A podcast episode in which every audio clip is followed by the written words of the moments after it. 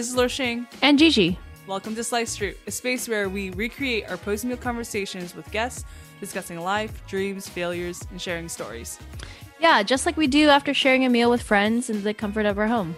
So hope you enjoy listening in to our conversations with our guests.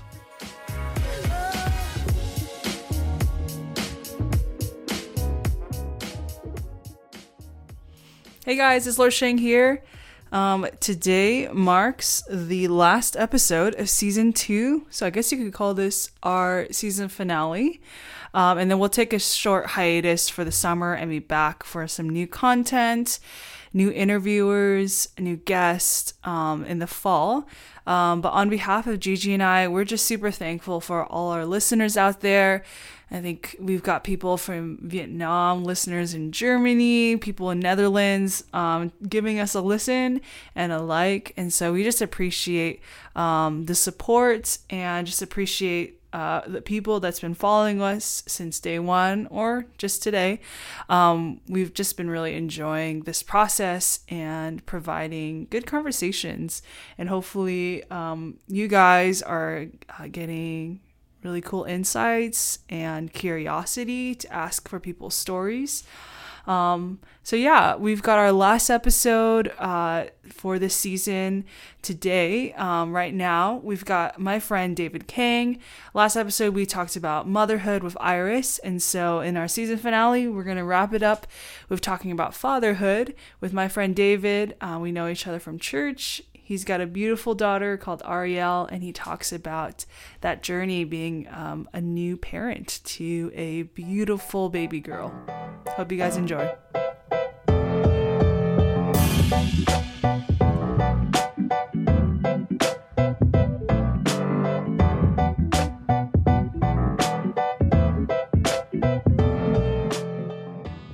All right, everybody. Well, happy June. Today, we've got a special guest, David Kang, in the studio. Woo-hoo! Hey, how's it going? um, so David Kang is here today. I know David for almost two years. So David David and his wife, Janice, are pandemic friends. I don't know if people call it that. That's, we, that's the term. That's the official term now. That's the official term. We definitely met over a pandemic and definitely met over Zoom for like a long period of time. Um, Janice and David moved to the L A area um, in, in twenty twenty and uh, moved to our church, was checking out churches, checked out my church, and joined our our like Sunday watch party, which we called like home church, um, and, and eventually joined our small group. So we all our interactions were over Zoom. It was really just cool to get to know them as a couple, new, semi new to the area, um, and just kind of welcome them in. And also something that's really cool about David is that he taught me how to play tennis. You know, I've never knew how to play tennis. They have a, te- they happen to have a tennis court in their backyard. And so when COVID kind of let up, uh, I used to like, yeah, for maybe like two months would go like almost try to go there every Saturday and like play tennis, which was really fun and really well, hard. Make an edit here. I mean, I think Lor Sheng taught herself how to play tennis. She's a very dedicated athlete. I mean, Oh. For the podcast listeners here, she's also a basketball player, and to to like be an athlete, you like practice, you know, off the court in addition to on the court. So I taught her the basics, and then Lor Sheng took it the rest of the way. Oh. What, what do they call like sensei? You know, like that's what I think about when I think about David and tennis. It's like Karate Kid, you know. Karate Kid, exactly, exactly. um but anyways, hey um David, want to give you the floor. Why don't you introduce yourself to us, the listeners, where you're from, where you grew up, and what you're doing right now. Hey everybody, uh my name is David Kang, um current resident of uh, Arcadia, California, and uh working right now for the U S C I T department. Go Trojans. Um, also in uh the part-time business school at U S C. Um, got married three years ago, and now a father of a beautiful nine-year-old, a uh, nine-month-old baby girl. Uh, and I, I feel like life is just hitting me real fast now. All, all these things happen like in quick succession, and like there's there's a uh, not a lot of free time, but uh, happy to be here. What uh remind me what your uh nine month year old name is. Oh, uh, the baby's name is uh, Arielle. And uh um, what, what what is she like right now? What did uh what, what what's a typical day look like for her? She is a small ball of cuteness, and really anything she does looks cute because she's a tiny small baby. Um, but the typical day is she and us, the parents, will get up at six thirty, um, and we get her out of bed, we change her, uh, we feed her, and then we play for her basically like for an hour. She has this little play play mat play area, uh, and then we do that until breakfast time. So we have a family breakfast, uh, in which myself, Janice, my wife, and the baby all have a breakfast together because the baby's starting to eat solid foods. I love so, that. uh, one of our morning routines that we've tried to do uh, consistently. So after that, then the day kind of starts. Both Janice and I are kind of like on a hybrid schedule. So uh, sometimes I'll be remote, sometimes Janice will be remote, and then vice versa for in-person work. Um, and then basically when we are remote, we kind of take turns watching the baby. Uh, there's also like two naps interspersed in the day, which also helps with watching the baby because she's asleep. Uh, and then she is in bed by usually seven p.m. Uh, most days we try to do a family dinner right before she sleeps, like, you know, also with solid foods. Uh, and then the rest of the time, like, you know, seven to ten, eleven is catch up on work. If there is time, us time, like a date night or something. Doesn't happen that often right now. She's shaking her head. So I have my wife uh, close by, but that's that's our typical day. Love it, love it. Yeah, she is a. I, I've seen Arielle. She's like a little bundle of cute. Like her cheeks are so cute. They're just so round. It's, it's like a, la- a little bow. It's, uh, she is really like a little bow. Yeah. So it sounds like you guys have a pretty solid schedule and you guys are getting enough rest as parents. Yes, luckily, because um, we, we sleep trained her starting um, around month five. And it was only because Janice like was very mad at me because I would fall asleep during the night shift. And it was at this point, maternity leave had ended and she was going into work and watching the baby late at night, and she's like, you better effing get out of bed and figure out the sleep training stuff. But she didn't say it to me in person because, you know, she would never do it like that. So she sent a lot of angry texts at three in the morning for a week, solid week. And then I, you know, finally got out of bed and figured out the sleep training. So that's the story of how the baby got sleep trained. She now sleeps basically from seven p.m. to six. There's almost like a solid twelve hour span of sleep at night. That's oh, great. That's great. That's great. Yeah. Praise God. Seriously. Oh, yes. Uh, praise, praise God. All the praise for, for that. It became a game changer, truly. Started to like our baby a lot more. Mm. That's real. That's real. Yeah. Anyways, uh, like I mentioned before, um, that I met you and Janice um, during the pandemic. And I think, I don't know, we were just talking earlier before we recorded this. Uh, you were sharing to Gigi that you guys had just moved uh, from NorCal um, and had a, like a, a lot of season of a lot of transitions. You guys were married, um, moved to a new house. I know that you were uh, in between jobs as well. I remember when I, when I first met you. Um, so it sounds like there was a, like a lot of changes going on. Um, can you share with us in detail, maybe what those changes you experienced prior to getting ready for Arielle, and what was it like going to another new role and new change as a dad? Yeah, so in terms of all the changes that have occurred, uh, it kind of all starts basically June twenty eighteen when I first started my full-time role at E Y. Uh, that's when I moved to California for the first time uh, to live in the Bay Area um, so that Janice and I could, you know, get married. And uh, for two years we stayed, uh, and then COVID hit all of a sudden in twenty twenty. So we had some decisions to make to figure out what our living situation would be because our lease was going to come up. And at the time, Janice's mom was sick uh, in Los Angeles. So long term, uh, we knew we were going to move to SoCal, to the Los Angeles area. Uh, and during this time, really didn't like my job at E Y because, you know, consulting. I think Gigi, if she's never talked about P W C, is, can can tell the, to listeners, is working for a Big Four is, is not fun, not pleasant. Uh, so it was during this time that basically in twenty twenty, June, July of twenty twenty, we moved down. Uh, we moved to uh, one of Janice's parents' homes uh, that they you know, had in Arcadia. They had since you know, moved out to a different location, um, stayed in that house uh, while I was looking for new work, um, changed jobs to start working for the U S C I T department uh, with a former client of mine. And um, a year after the move, basically like twenty twenty-one, uh, we bought the house uh, from Janice's parents with, with their financial support.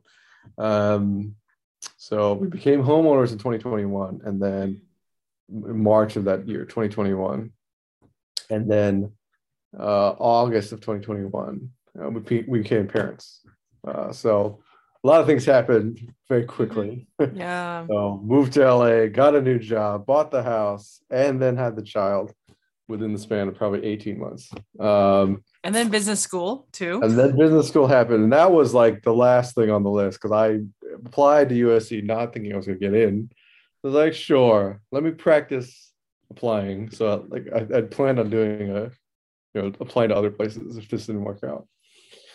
Then I got in. So, you know, it's like, oh man, this is this is gonna be really hard because uh, we're gonna be parents soon. So somehow God has held held us together, me specifically together, uh, to to this time of great growth and great transition. That's that's the current state.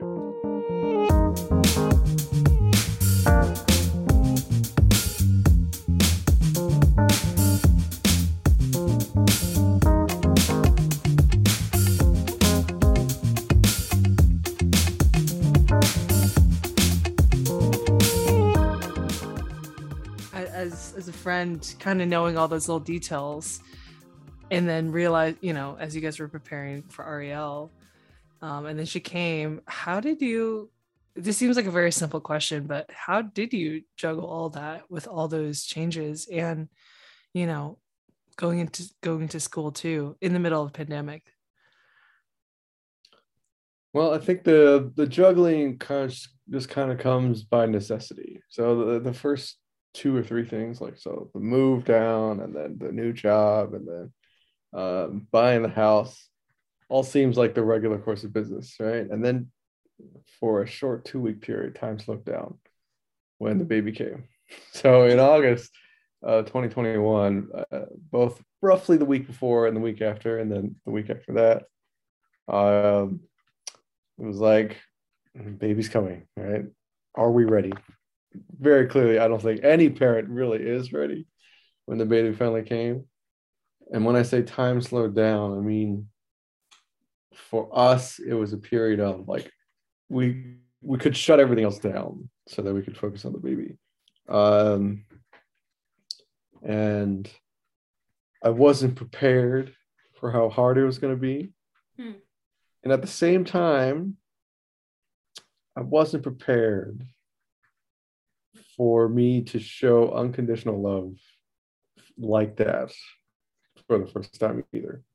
Um, because when you when you marry somebody, a lot a lot of times, you know, love is a choice, right? When you marry somebody, you choose to love them, you know, each and every single day, right? But for a child, you're their world, right? You you have to unconditionally love them. And it's not like a chore or anything, you just do from the instant that they're born.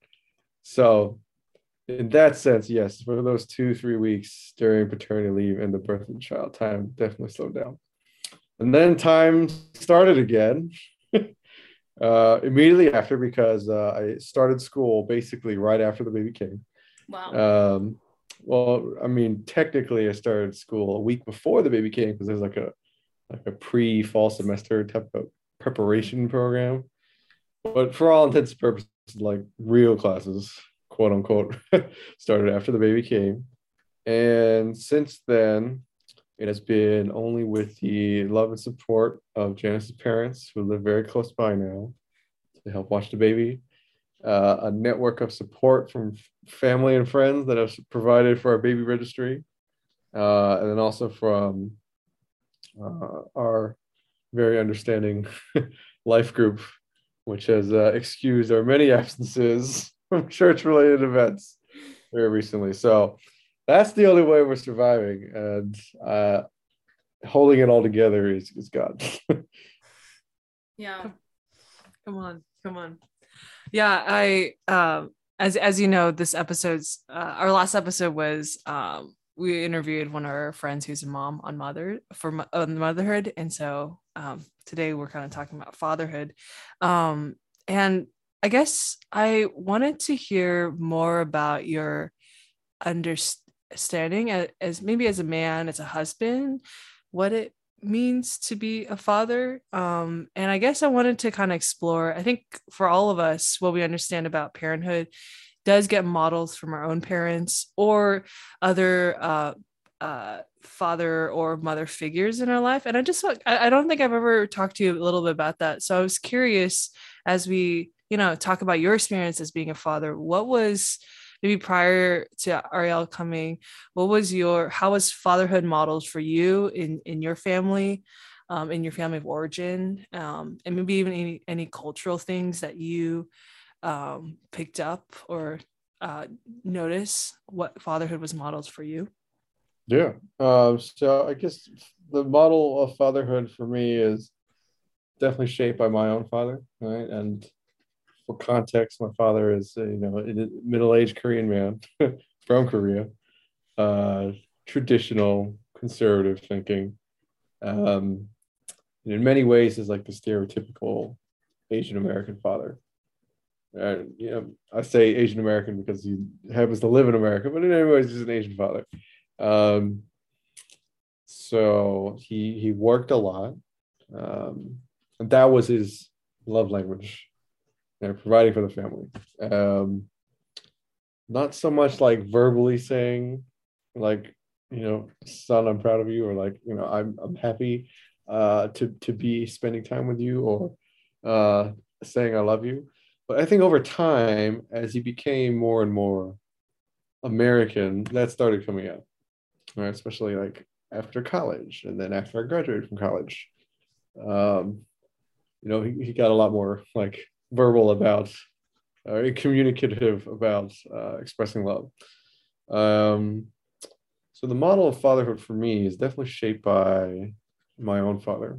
And I don't think I've truly appreciated my own father until I became a father in, in very specific ways. Mm. Uh, I just told this story to the guys in small group uh, last Thursday, because uh, we were talking about, you know, things that are on our mind. Um, and I recall that every time that my family went on family vacation, it was my father that was the travel agent. He was the guy who got the rental car and drove everybody. You know, and after a full day of vacationing, I'll say that in air quotes, because you can go to the beach or go to an amusement park or go somewhere. After every full day of vacationing, it was always my father driving everybody home, to the hotel or home. Uh, and I didn't realize how hard that was until I had to do it myself when we took the baby to Disneyland for the first time.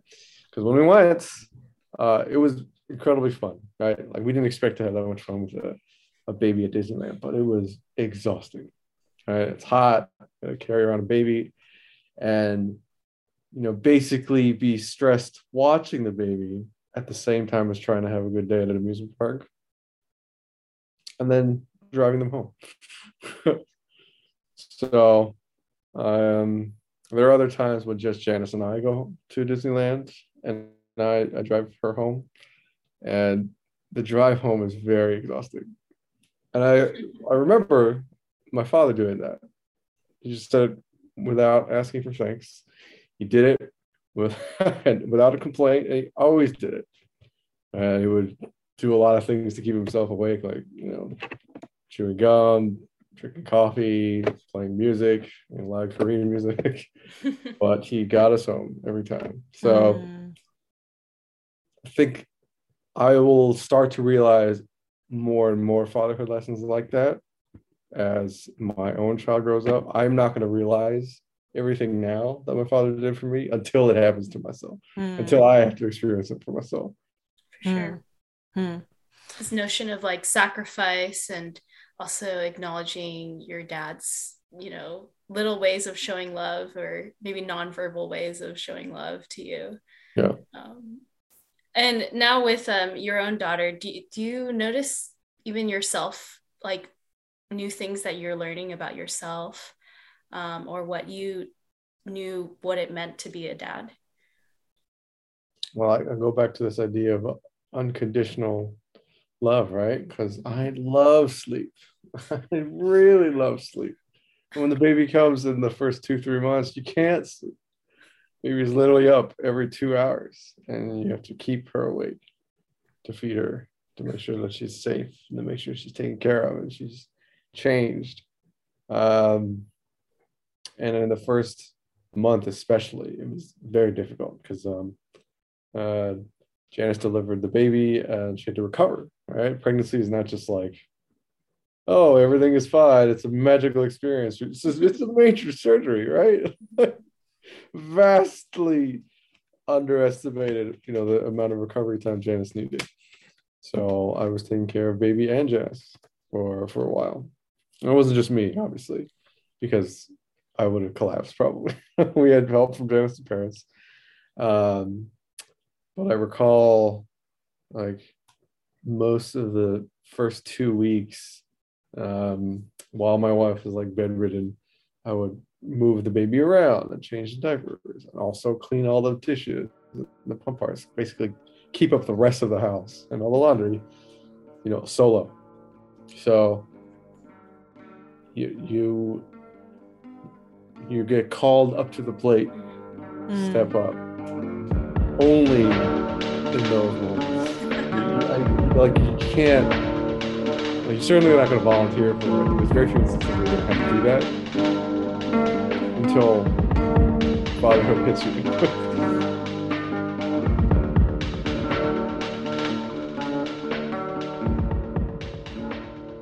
Yeah, it sounds like, based, like, as I reflect on what you were sharing about your own dad, um, and your own experiences in those first two, like, first couple months, like, it sounds like fatherhood is a lot about, like, uh, your experience has been about responsibility and uh, steadiness, you know, just the ways that your dad was steady and, like, still being awake and responsible about making sure everyone gets home and I'll be the driver.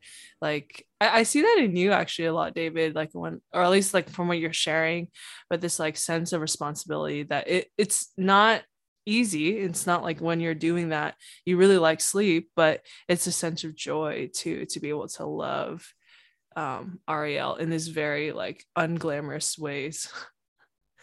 Well, I think it's a, you know, really nice way of putting it, um in terms of um feeling the responsibility. Like, it's, it's definitely a weight, right? It weighs on you at, at times, um but there are times when they're like, it doesn't feel like a burden at all. Mm-hmm. Mm-hmm. Uh, yeah, I, I'm glad to say that those times are a lot more frequent, because, um, you know, fatherhood is also about experiencing joys that you have never experienced before.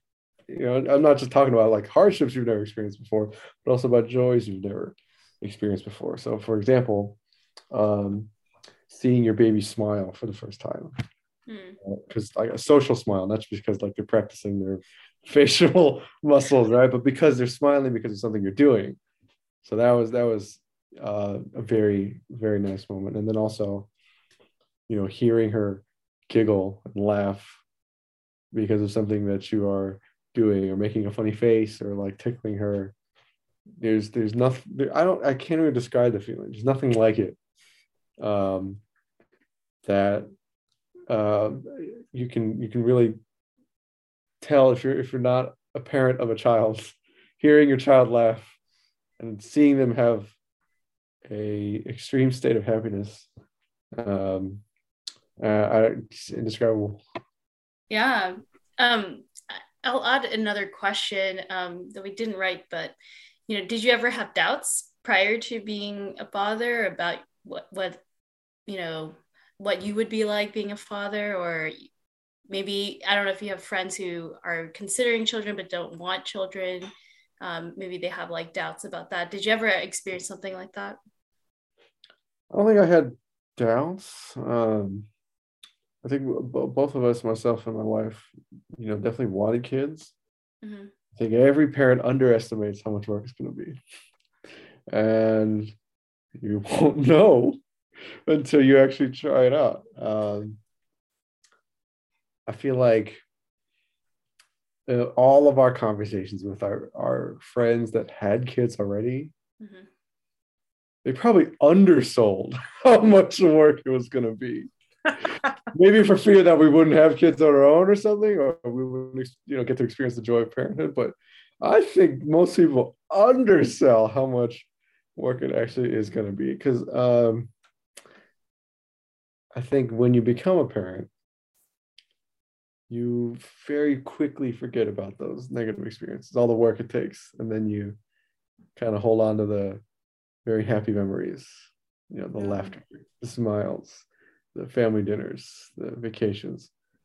Um, so in that sense, I don't think I was like, you know, afraid or, you know, hesitant to, to have a kid in any sense. Uh, I was definitely unprepared.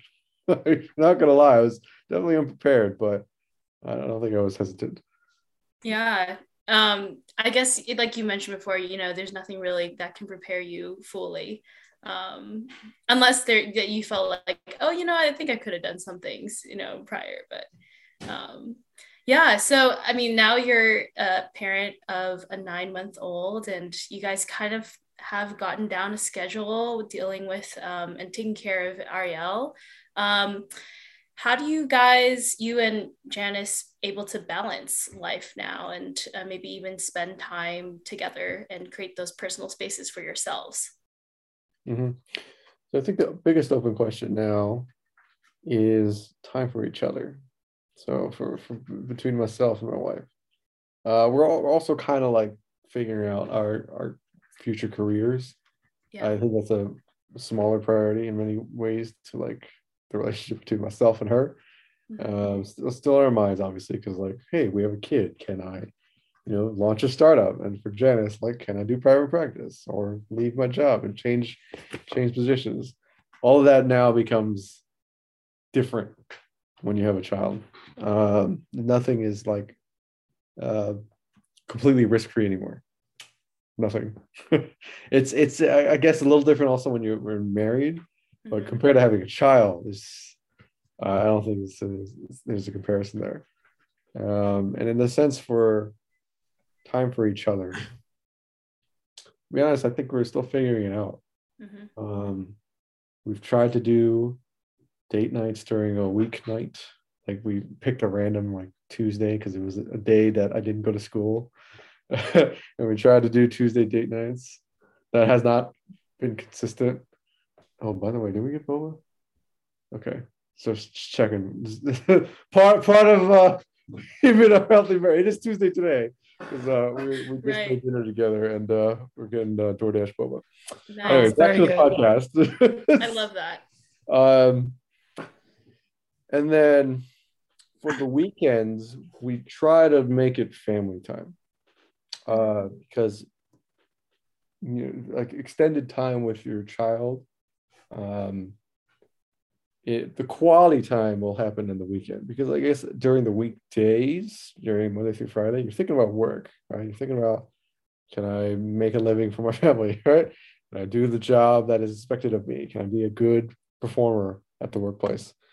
Um, on the weekend, like that, for the most part, doesn't have to be a concern. So the weekends, uh, one time we took the baby to the Arboretum. It's like an outdoor garden here in yeah. Arcadia.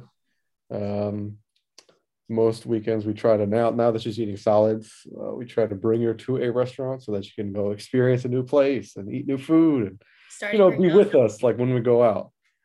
Um, But for the time for each other, if it doesn't happen on those Tuesdays, it's it's tough, right? Like just just the two of us, where, you know, grandparents watch the baby and uh, the child is taken care of, and then we can focus on each other. So it happens in small pockets, right? Usually like very late night conversations. It's never convenient. Our best conversations always happen at two in the morning. Because, yeah, that's when everything is done, right? Yeah, it's true. So that's, that's the current state right now. Sounds real. Um, yeah. It's always hard. Yeah. Yeah, no, thanks, David, for sharing honestly about mm-hmm. the last the last nine months, which has gone, I'm sure, on your end, like super quick. Like just seeing her develop and the fact that she's eating solids, you know, like all those those yep. developmental markers. Um, but also just it's it's we the last episode we had um, a mom of two. I think her oldest is four, I think, or something like that. Mm-hmm. So it's just kind of cool to, to hear your experience, just like really in the, I guess, in the middle, uh, and really in the fresh the beginning, yeah, the beginning of of parenthood. And and Arielle being your first, I think there's like something that's really, I don't know, like really um, um, pure in, in some sense. You know how like newborns are just like so innocent and pure. I think that's the same way that like something I'm reflecting as you're sharing, David, like this pure joy when you're talking about your unconditional love for your daughter is just something really beautiful, and I think is something untainted, and especially Arielle being your first child. So thanks for sharing that, even in the midst of like still figuring things out. I think mm-hmm. that's like beautiful to hold on to. Yes, yes. And it's like, I mean, life life is is getting more and more hectic, and it just doesn't stop getting hectic. No. If anything, it gets more and more hectic. um I've realized that um while my my love is like limitless, uh love love is like, you know, a resource that's like not bounded, right? I can I could love my wife, I can love my baby unconditionally. Unfortunately, my time is limited and conditional. All right, so that that is what I'm uh, wrestling with now.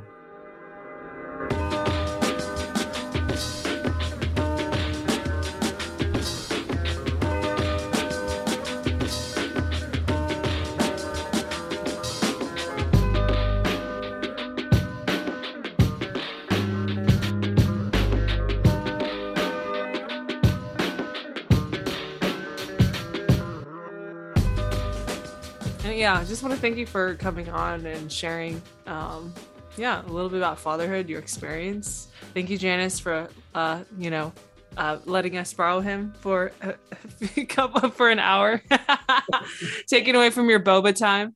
Um, but we usually like to end our uh, uh, interviews with just something, something casual, some like trivia, some like life hacks to just help us as people just live better lives by these little tips. So we usually ask these two questions. Um, what's something you recommend, and what's something you don't recommend?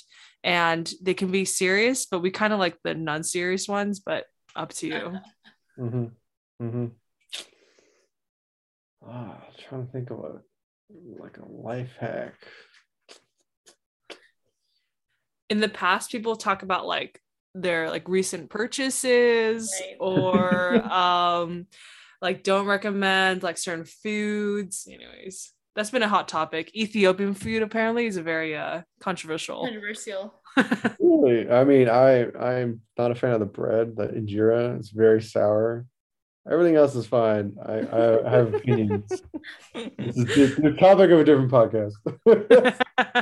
Um in terms of hacks, I would say um what's something you recommend? I definitely recommend food prep.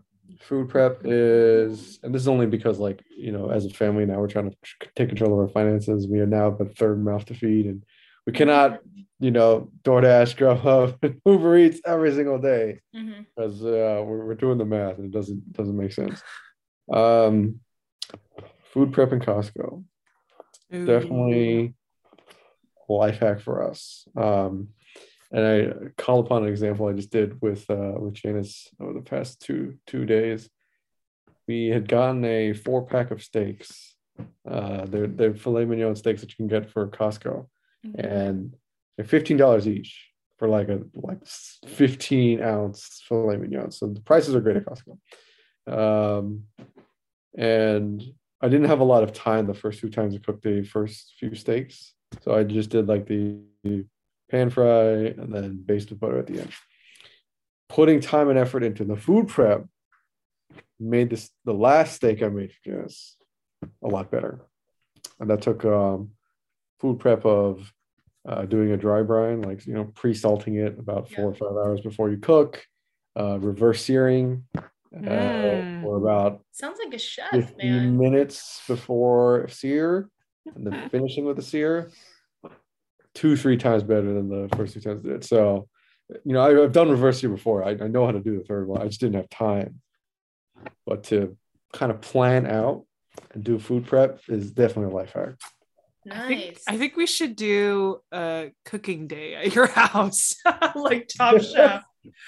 I have made steak for a lot of my friends. I keep uh, yes, I remember this. I remember you this. I keep telling people about it, and you know, somehow they volunteer me to make steak for them. That was my pandemic activity. People made bread. I, I made steak. No, no, COVID hit. What's something you don't recommend? Something I don't recommend. I would not recommend not exercising. I would not recommend a sedentary lifestyle, especially when you become a parent and there's literally no time to do anything um, before you have kids. Like, you know, develop those healthy exercise habits early. Doesn't have to be long, could be ten minutes, like a light jog or stretching or, you know, weights. Do something, because I mean, you have a lot of stuff to do, and again, this this this will happen when you when you get to a certain life stage, right? Mortgage will happen, kids will happen, bills, obviously, maybe more education.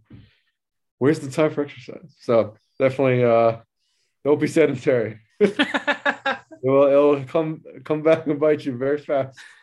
I've Is developed uh, a dad to... bod right now, and I'm not I'm not happy about it. Trying to get back into it, huh? Yes, it's so hard to get back on the horse. Uh-huh. It's better not to fall off at all. Just don't right? fall off the don't horse. Don't fall off. Hold on tight. Hold on tight to the exercise horse, yes. Uh, well, you heard it here. Food prep and don't be sedentary. Ooh, start go. early. Create those yep. habits. Yep. Wow, those are very um like lifestyle tips, like just good, just good. Uh, yeah. Overall, we should make a compilation of all these. Actually, your kind of mind shift. I mean, I guess your mind shift changes dramatically, right? When you have a when you have a family, yeah, you start thinking about things like, I need to take care of myself for the next thirty years, mm-hmm. not just the mm. next the summer, right? I need to be there when my daughter gets married. Right. I need to make sure that I can pay for college, and I can't do that if DoorDash is eating up all my money. Right, these are the things I think about now, Lor Sheng. Real, always... this is real fatherhood, right? This I'm is real fatherhood. Stuff right here. No longer DoorDashing. That's right. True. My like, I had some uh, guy friends that lost a lot of weight right before they the baby came, so because they uh, wanted to prep for fatherhood. So. That's the move. Yep. Oh, wow. Well, thanks, David, again for coming on and taking time uh, in your busy schedule to share with us and our listeners about being a dad. Um, yeah, of course. Thanks for having me. This was fun. Uh, very happy that uh, you guys hopefully have some good material to work with. Definitely. We'll talk to you later. All right. Have a good night.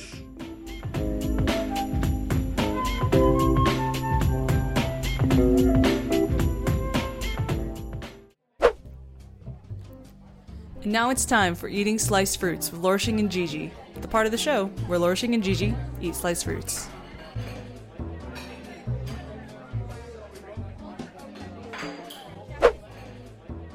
All right. So our slice fruit segment, we've got apricots today yeah. for this episode, which is kind of interesting because I don't think I've ever bought apricots okay. before.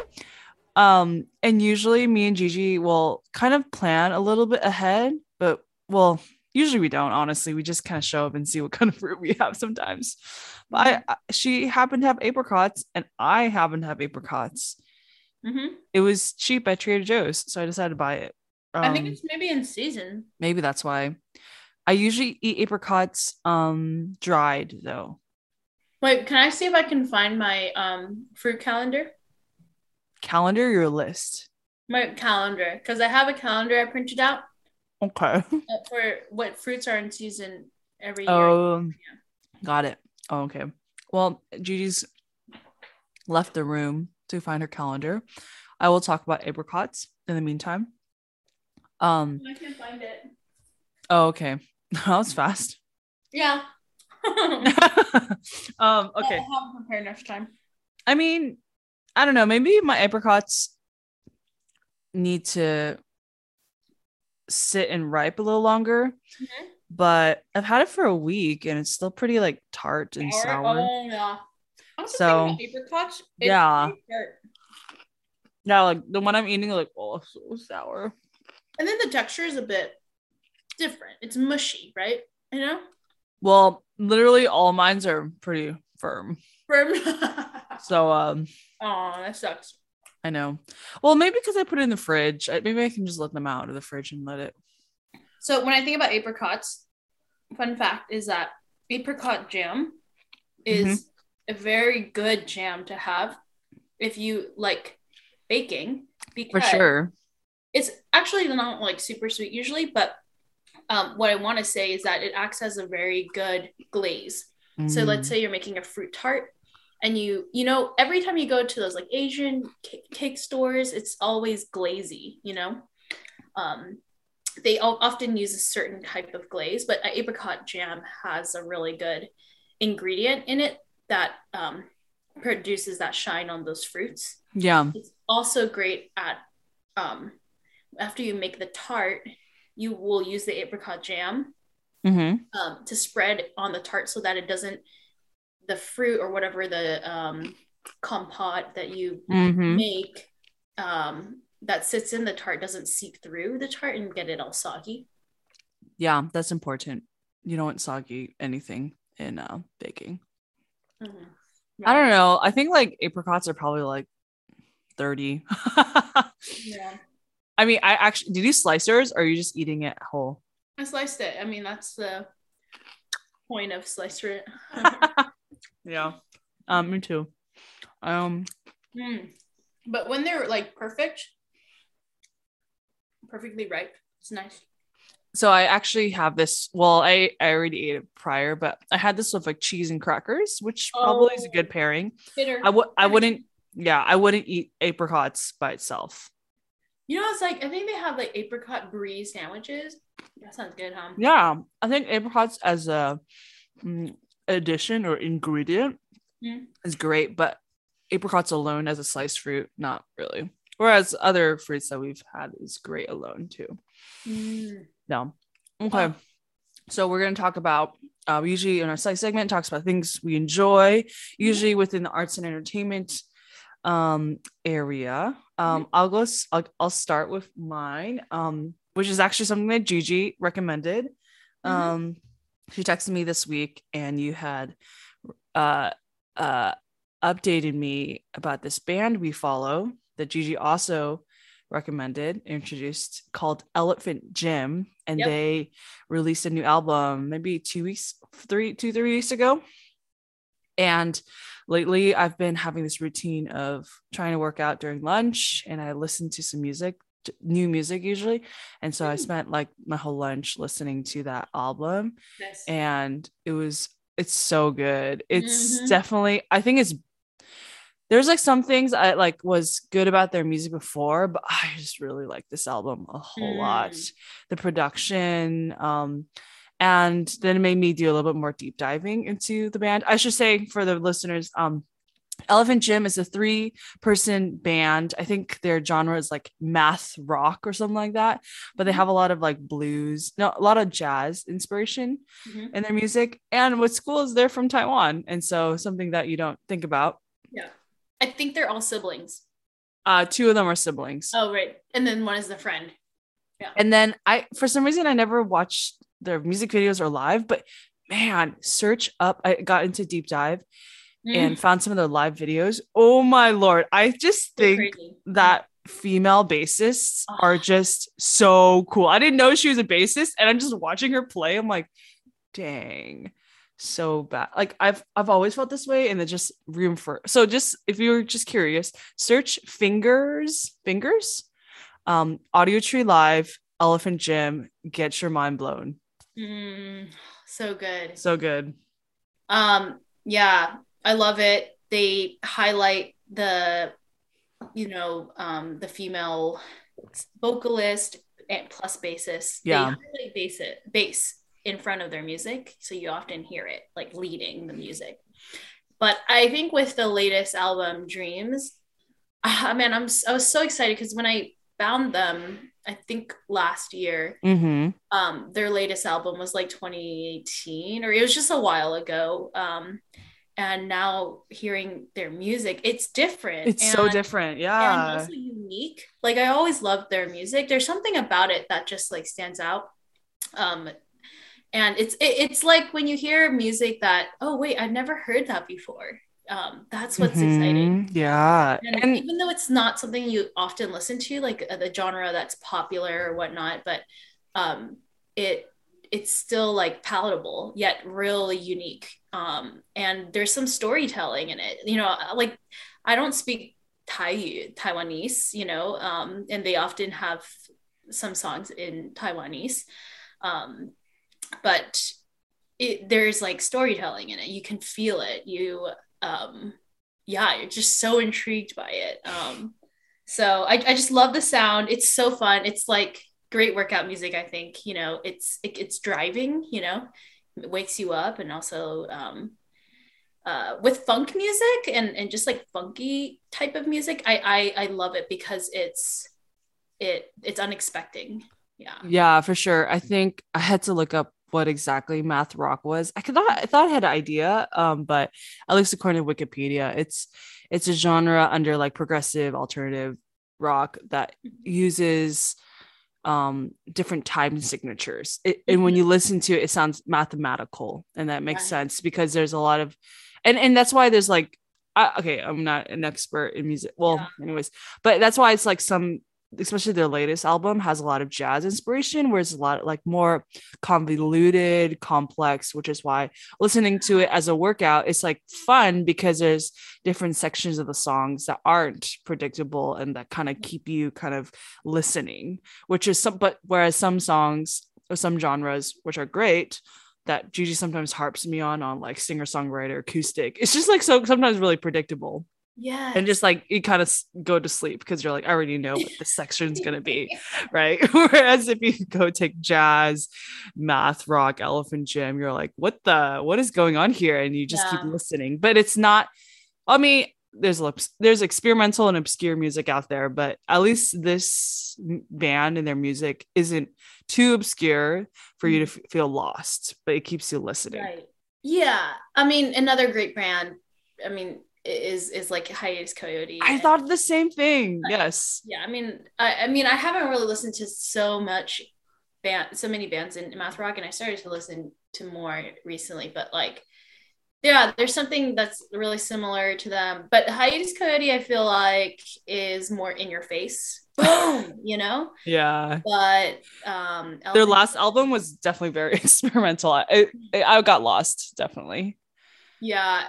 Elephant Gym, there's definitely elements of like kind of traditional like wine jazz, you know, like I don't even know how you how you would describe it, you know, the traditional type of like Thel- Thelonious Monk or um, sure uh, yeah. I like how we're saying these things and we're not really that um well well well I, I would say than the average person. Yes. Sure.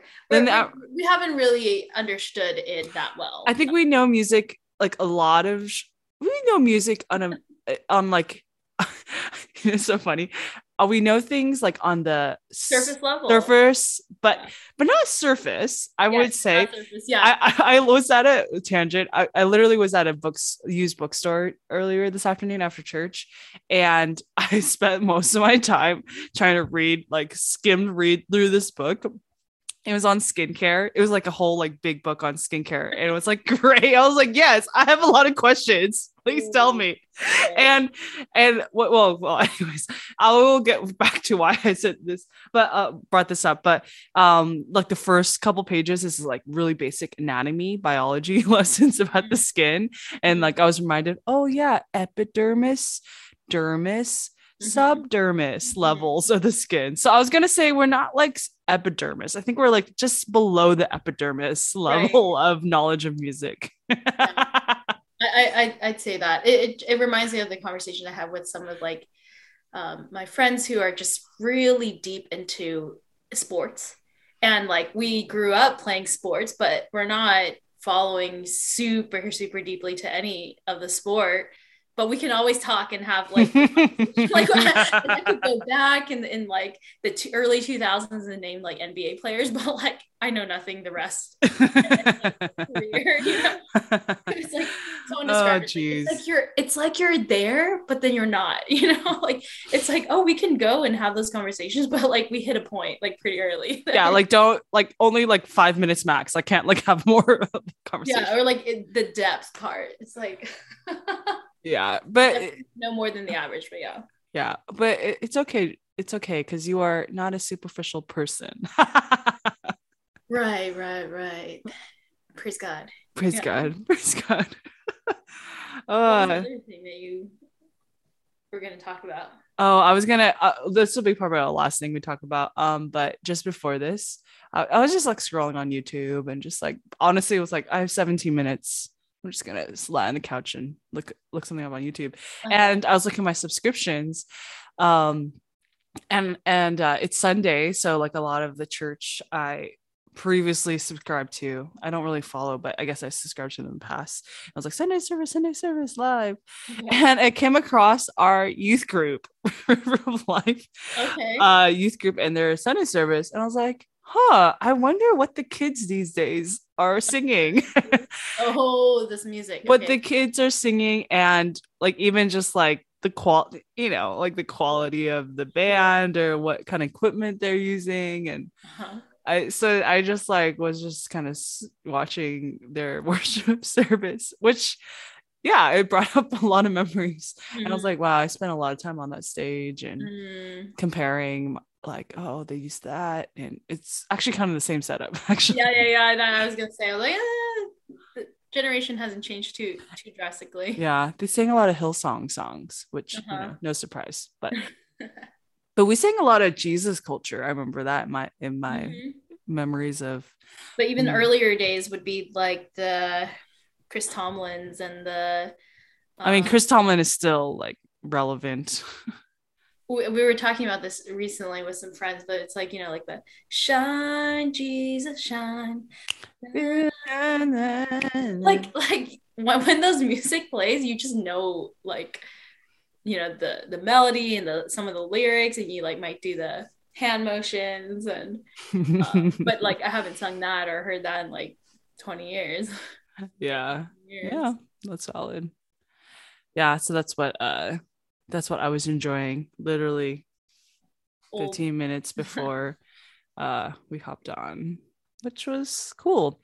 I was going to say um, as, as a tangent, as an interrupter about when we're talking about Elephant Gym, but now that we're talking about our days in playing youth band, I played, you know, Gigi knows I sang, I played guitar. Um, and then I would lead. Gigi played bass. And she also played bass in jazz band, right. as we were talking about, like female bassists. So yeah, Gigi is a female bassist, and I think you uh, own a bass right now, don't I you? Too. That's wait. Can I, I wait? How, do you own two or do you have two? Uh, I own two. I, I actually share ownership with one one of my. Oh friends. My gosh! Wait, should I? Can I borrow one of your bases? Um, I have to ask the the one that we have shared ownership over. Um, but sure. Um, but oh, you, man. You get an app, and you'll need to like um practice, which I I really need to do. Like, someone just texted me like a few days ago, and like, I hope you're still playing bass. And I was like, me too. I didn't respond back. Um, dang it. Uh... I have so many things to do. Um, yeah, um, I think I'm a little scared because like, I, I feel like I should be better than where I am now. It's okay. And, uh, like, yeah. I just need to do it. I was going to say, like, we're, we're kind of like jack of all trades, masters of none, yeah. but, but I will say Gigi definitely has a skill level that is deeper than superficial when it comes to baking. So that's for sure. Baking. Okay. So that's the, that's the one thing I can talk about. Okay. yeah, yeah. We'll talk about it next. Sweet. Sure. Well, have a good one, G.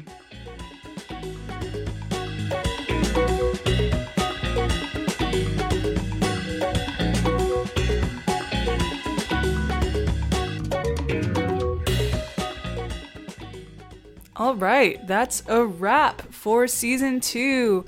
Just want to thank David again for stopping by and sharing about his experience and what it means to be a father. Um, and again, thanks for listening in and following us um, through the last two seasons. We'll be taking a summer break, and we're really excited for the new content you'll be seeing in season three. So be on the lookout. Follow us on Instagram at the Slice Root.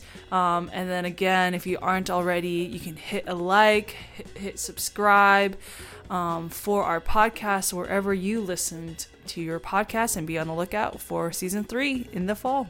As always, take care, guys. Have a good summer.